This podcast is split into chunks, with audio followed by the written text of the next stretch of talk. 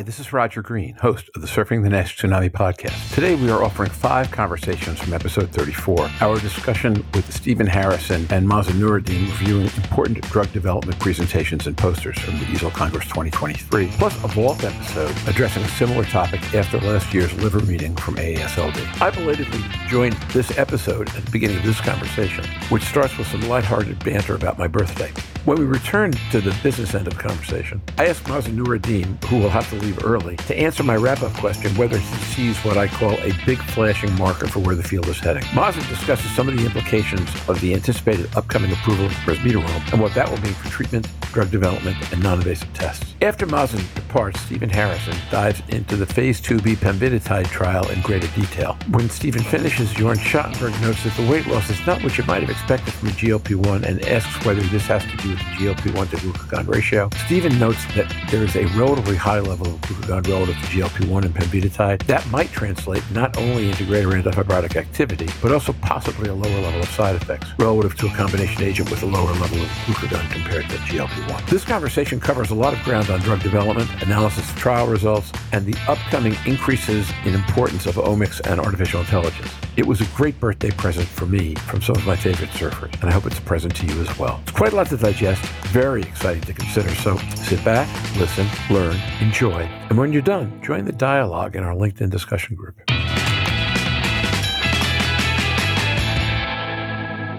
Jorn Schattenberg.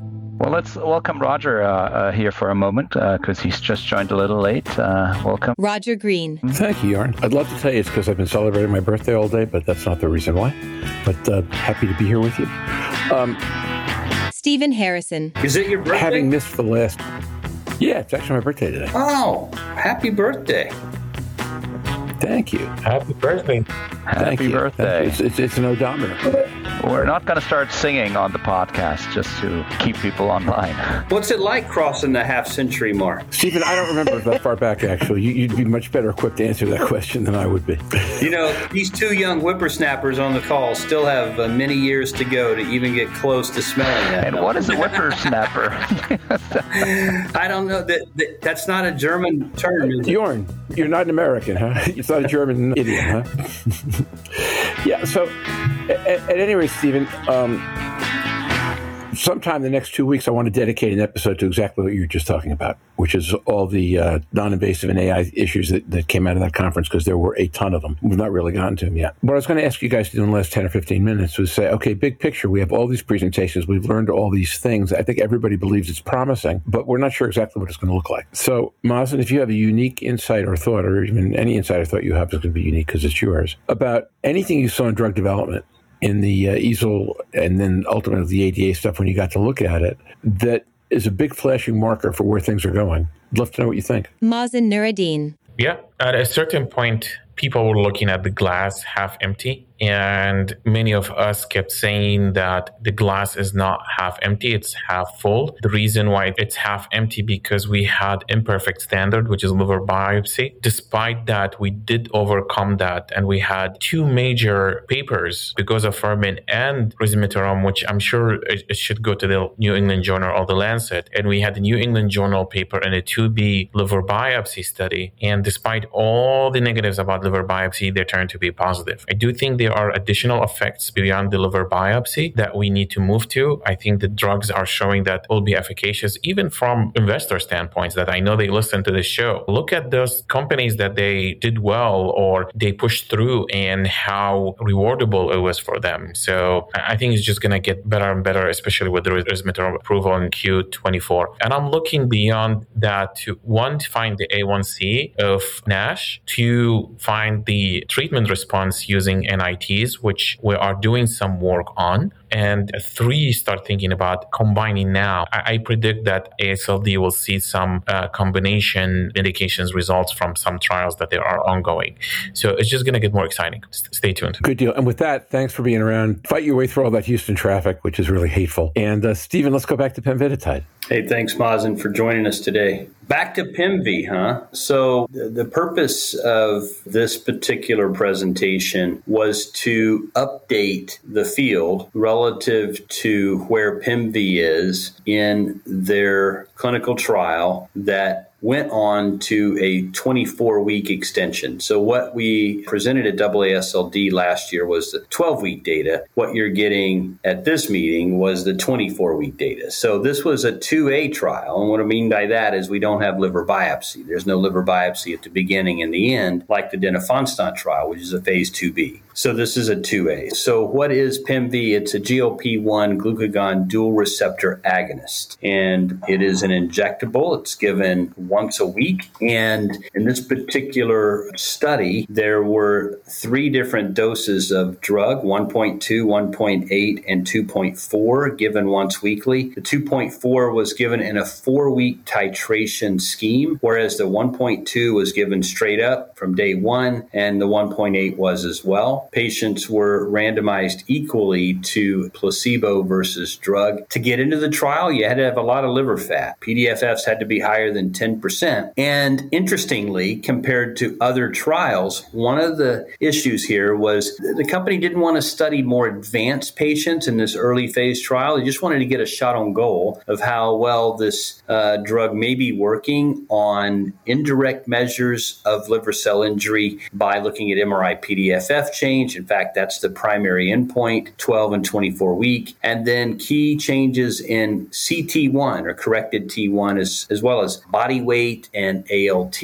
And when you think about the GLP 1s and the GLP 1 glucagons or the GLP 1 GIPs or the triple Gs, this drug combination really hits on everything you want a NASH drug to do. It can do liver fat content, it can do weight loss, it can do glycemic control, it can do atherogenic lipids. And really, the key is how well it's going to work on histopathology on fibrosis and NASH resolution. If it hits there, now you've got a drug that's hitting on all of the major tenets of what we want a drug to do in NASH. I mentioned earlier a few minutes ago that this trial was limiting in what severity of liver patients they wanted to include. So they had to have a fiber FibroScan actually less than 10 and an ALT less than or equal to 75. They did take diabetics, but they had to have an A1C less than 9.5, which is really kind of standard for this field. Now, uh, when we look straight directly to the primary endpoint, liver fat content reduction at week 24, you see that there is a very nice dose response relationship for the patients having at least a 30% relative reduction. It's 5% of placebo, 77% of the 1.2, 92% of the 1.8, and 100% of patients at the 2.4 milligram dose having a 30% relative reduction. Before I go further, let me back up and give you, because I told you this for denifanstat, what's the relative reduction? Well, for the placebo, 14%, for uh, the low dose, 56%, and for the 1.8 and the 2.4 dose, around 75, 76% relative liver fat content reduction. So just to put that in perspective with denifanstat, you're seeing about a 34% relative liver fat content reduction. Here with the two higher doses, 75, 76%. More importantly, I think for a drug like this that's moving liver fat content in a big way is what percentage have at least a 50% relative change. Now, remember back to denifanstat, it was about half of the patients had a 50% reduction. Here, with the top two doses, 84.6, 72.7, having at least a 50% reduction. And then what about those that completely normalize liver fat is defined by less than 5%? None of the placebos, 31% percent of low dose, 54% of the 1.8, and 45% of the 2.4. And then when you look at CT1 response, when we think about CT1, we're looking for about an 80 millisecond drop over time. And that has been shown in some studies to correlate with an improvement in the NAFLD activity score of around two points. And so the Altimmune team looked at CT1 responder rates. And again, responder was defined as at least an 80 millisecond reduction in CT1. None of the placebos had that that 85% of the low dose, 75% of the mid dose 1.8, and 100% of the high dose. Now, the numbers are small. There's like an N of two to six patients, two to seven patients. So just take that with a grain of salt. But, but overall, there's a very nice reduction in CT1.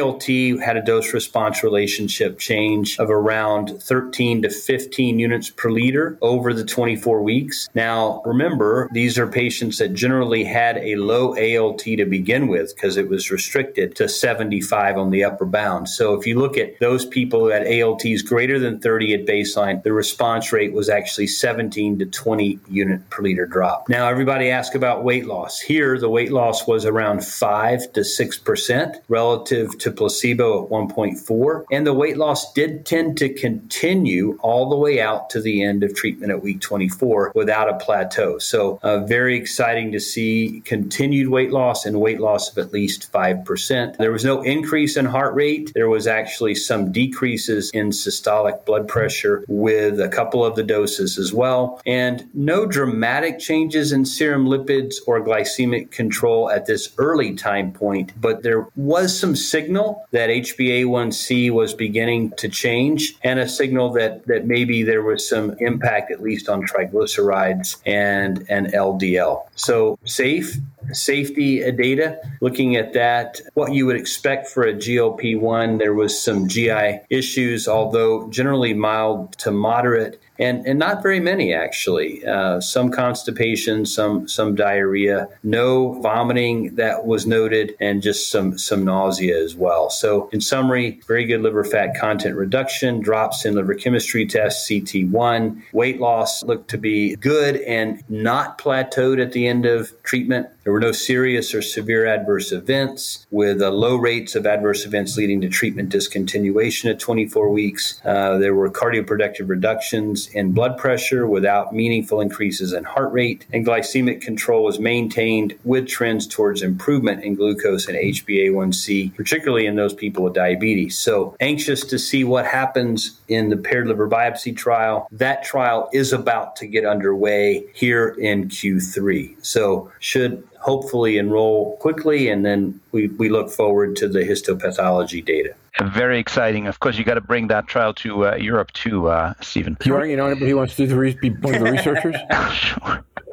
Let's revi- let's revisit the, the data. And somebody who is used to uh, look at GLP ones might say, you know, the weight loss isn't great with this drug. My take of this is uh, NASH is not a disease that's all focused on weight, and the important constellation for those dual agonists is how strongly are those two receptors activated. Maybe you can give us a number. I'm not sure you have it on the top of your head, but the, the ratio of GLP-1 over glucagon receptor active is, is crucial for a side effects, weight loss, but then also liver fat reduction is my understanding. Any thoughts on that? I don't remember the exact ratio of GLP to glucagon, but certainly the GLP is dialed down a little bit, mainly with the idea being that uh, potentially you can mitigate some of the nausea and the decrease in gastric emptying that presents itself with some of the symptoms that these patients complain of. So the glucagon also the thought being that there are plenty of glucagon receptors in the liver. There are no GLP-1 receptors in the liver. So while semaglutide showed effects on NASH resolution and did not show any impact on fibrosis, some of the, the thoughts around that were, well, there, there lacked a direct effect. With glucagon, there is a direct effect, and it's relatively profound, particularly on liver fat content reduction through its effects on lipolysis and, um, and, and other aspects of lipid metabolism. Um, histopathology, I think the jury's still out here. I mean, we need to see data in dual and triple agonists on histology, not just NASH, but also fibrosis. But based on the preliminary data, I'm very hopeful that we'll see an impact with the paired liver biopsy study that's forthcoming. Stephen, w- would that make for a generalizable rule that when you take a look at the dual agonists or the trebles when you get there, that the degree to which GLP 1 is dialed up makes it more about diabetes and obesity, and the rule to which uh, glucagon is dialed up makes it more about NASH? I mean, I, I think that might be a little oversimplistic. I don't want to downplay the, the pharmacokinetics or pharmacodynamics of these dual and triple agonists. I think the jury's still out a bit. If you look back tirzepatide, which is a GLP-1 GIP, it does appear to be, at least maybe this is just my perception, does appear to be a little more potent on weight loss and maybe a little better tolerated, although certainly I've had patients that don't tolerate one but the other and vice versa. So how that relates to histopathology, I think it's a little bit of a guessing game because we don't have any biopsy data with tirzepatide. We don't have any biopsy data with a with a dual or triple agonist right now, to my knowledge.